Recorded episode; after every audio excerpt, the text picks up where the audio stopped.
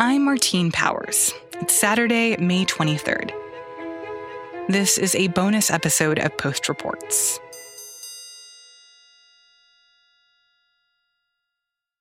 Whether it's the mall, restaurants, concerts, ballparks, or even drive in movie theaters, Americans are making it clear. They won't be ready to go out to their favorite destinations until they feel confident about being able to go. To the bathroom, that is. Marc Fisher is a senior editor for The Post, and recently he reported a story on why public bathrooms are such a big challenge for reopening. We asked him to read it for you here. The idea of a return to life in public is unnerving enough for many people, but it turns out that one of the biggest obstacles to dining in a restaurant, renewing a doctor's appointment, or going back to the office is the prospect of having to use a public restroom, a tight, intimate, and potentially germ infested space. It's a hurdle vexing many business owners as they prepare to reopen in a time of social distancing, reduced capacity, and heightened anxiety about the very air we breathe. A Texas barbecue restaurant reopened only after hiring for a new job category a bathroom monitor who assures that people waiting their turn are spaced well apart. In Florida, malls are installing touch free sinks and hand dryers in restrooms before opening their doors. McDonald's is requiring franchisees to clean bathrooms every 30 minutes. Across the country, businesses are replacing blow dryers with paper towels, decommissioning urinals that now seem too close together, and removing restroom doors to create airport style no touch entrances. In San Luis Obispo, California, the Sunset Drive In held back from reopening even though the health department gave it the green light because the owner needed time to figure out how to address customers' concerns about catching the novel coronavirus in the bathroom. Before we open, we want to have the restroom problem solved for your safety, the owner, Larry Rodke, wrote on Facebook. Sitting through approximately five hours of movies is a necessity for the enjoyment of the drive in.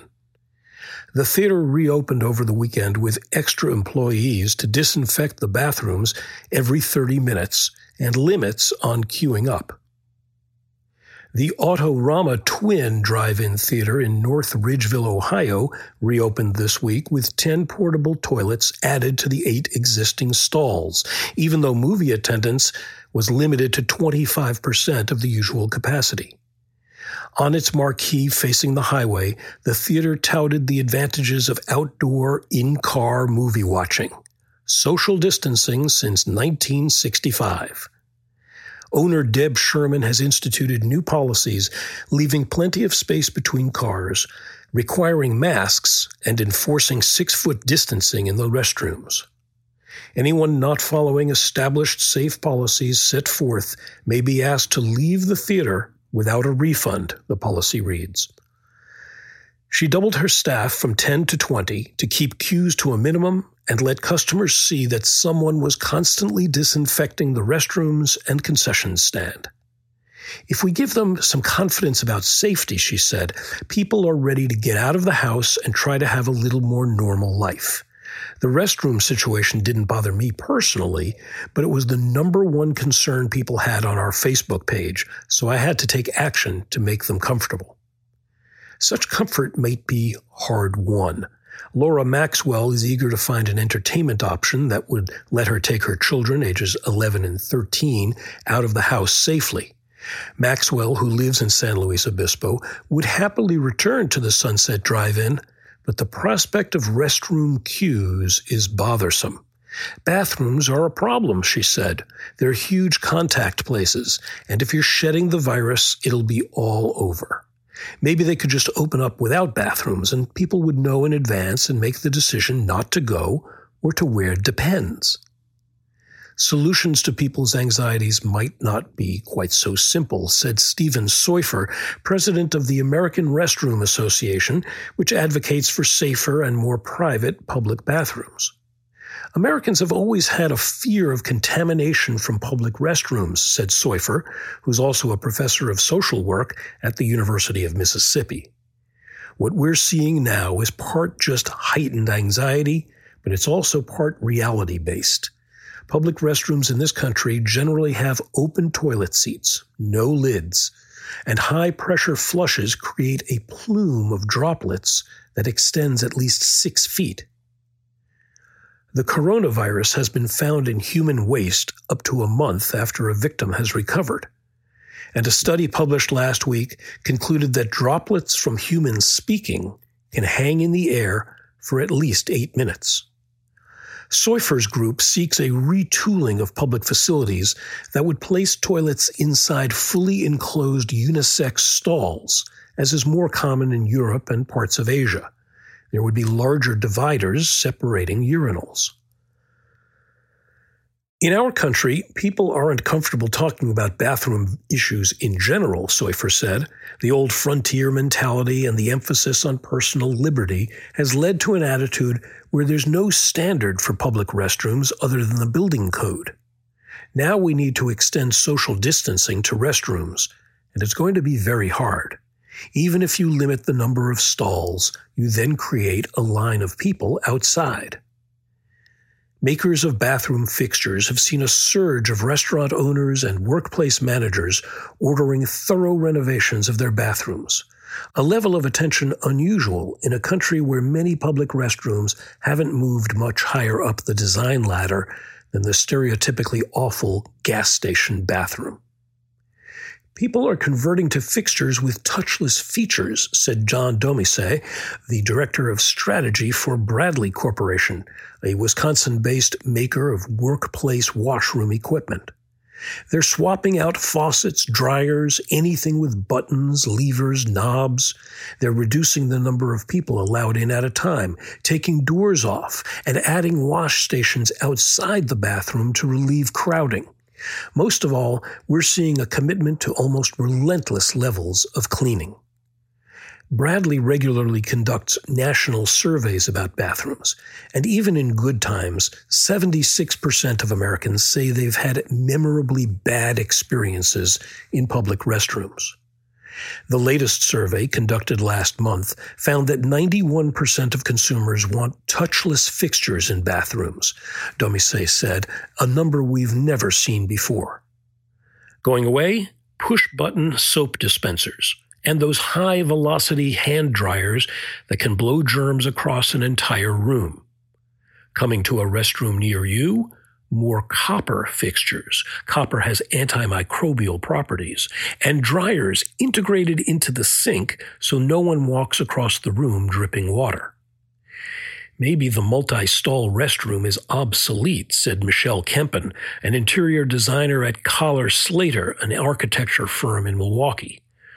With COVID, we're moving toward a more European model where the WC is a single room, and then you go out into a shared sink area along with touchless design and maybe a return to restroom attendance. Having an employee present at all times, she said, makes cleaning ongoing and evident. But employees cost money, and the bill for retooling a restroom can be $25,000 or more. McDonald's is leaving it to franchise owners to foot the bill for $718 touchless sinks and $310 sensor activated towel dispensers. Quick fixes are likely to be cheaper, such as a return to paper towels, additional signage, and one way foot traffic. Some businesses now want cleaning done by day rather than when they're closed, so customers and employees can see the company taking cleaning seriously, said Michelle Goret, a spokeswoman for Cintas, an Ohio based supplier of restroom services. To further ease consumer anxiety around restrooms, our customers are also more interested in providing proof of service, Goret said. We've even had some customers film our technicians performing a deep clean to share with their customers and employees. Figuring out what might restore consumer confidence is more art than science.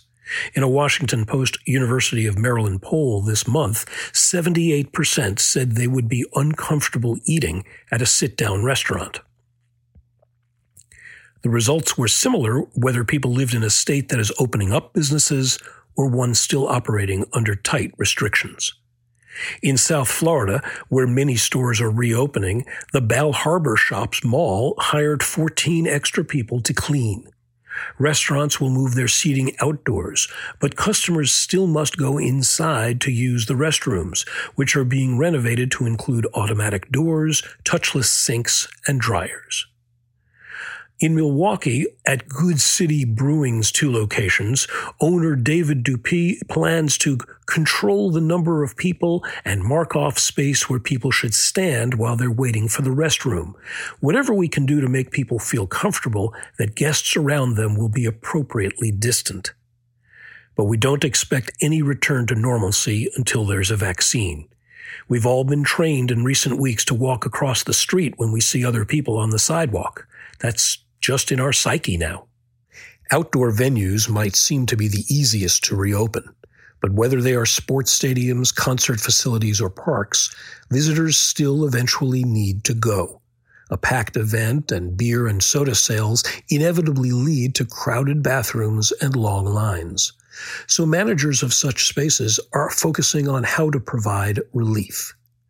The American Hiking Society has recommended that people limit their walks to places in their neighborhoods, in part to avoid having to stop to answer nature's call. Bathrooms at many parks and beaches are closed, and those that are open struggle with staffing and with maintaining a supply of toilet paper, which remains difficult to find in many places. Some mayors have even talked about hiring guards to assure that toilet paper doesn't walk off the premises. All beach restrooms remain closed in Emerald Isle, North Carolina, but the Outer Banks town is taking bids from private services to clean bathrooms every 90 minutes and disinfect them every night once they reopen, probably in late May. Town manager Matt Zapp said the added measures will cost $250 per cleaning for each of the three public restrooms, as well as the town's fire, police, and EMS stations. Although beach crowds so far have been substantially less than normal, Zapp said, public demand to return to life as we knew it is increasing weekly.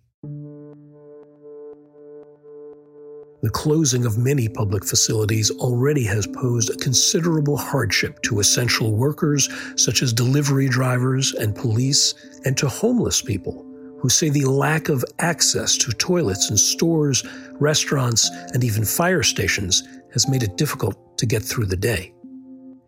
Truckers and food delivery drivers have filled social media with accounts of their fruitless search for open restrooms at their usual stops. Some restaurants, now limiting their business to takeout service, are barring delivery drivers from their bathrooms, erecting walls of tables and chairs to keep people out. Some cities have put portable toilets on streets to serve homeless people who previously depended on restrooms in public libraries, community centers, and fast food restaurants.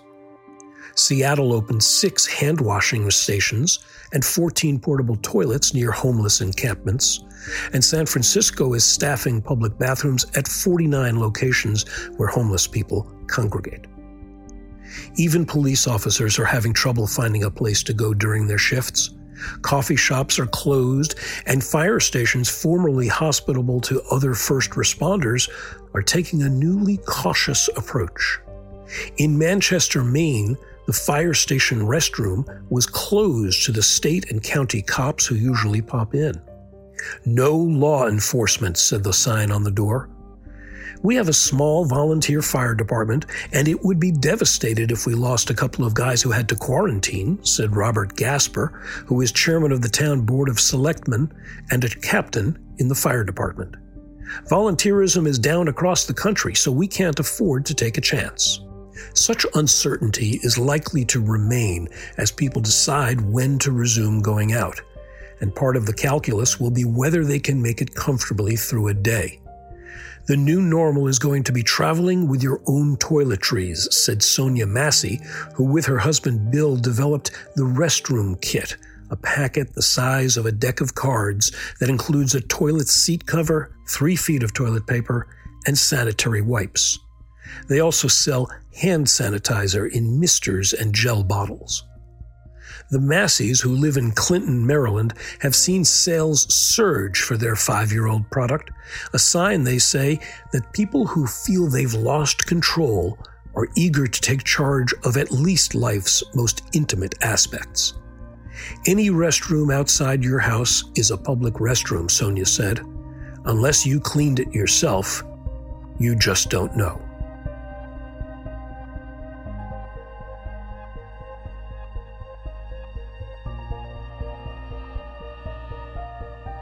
Marc Fisher is a senior editor for The Washington Post.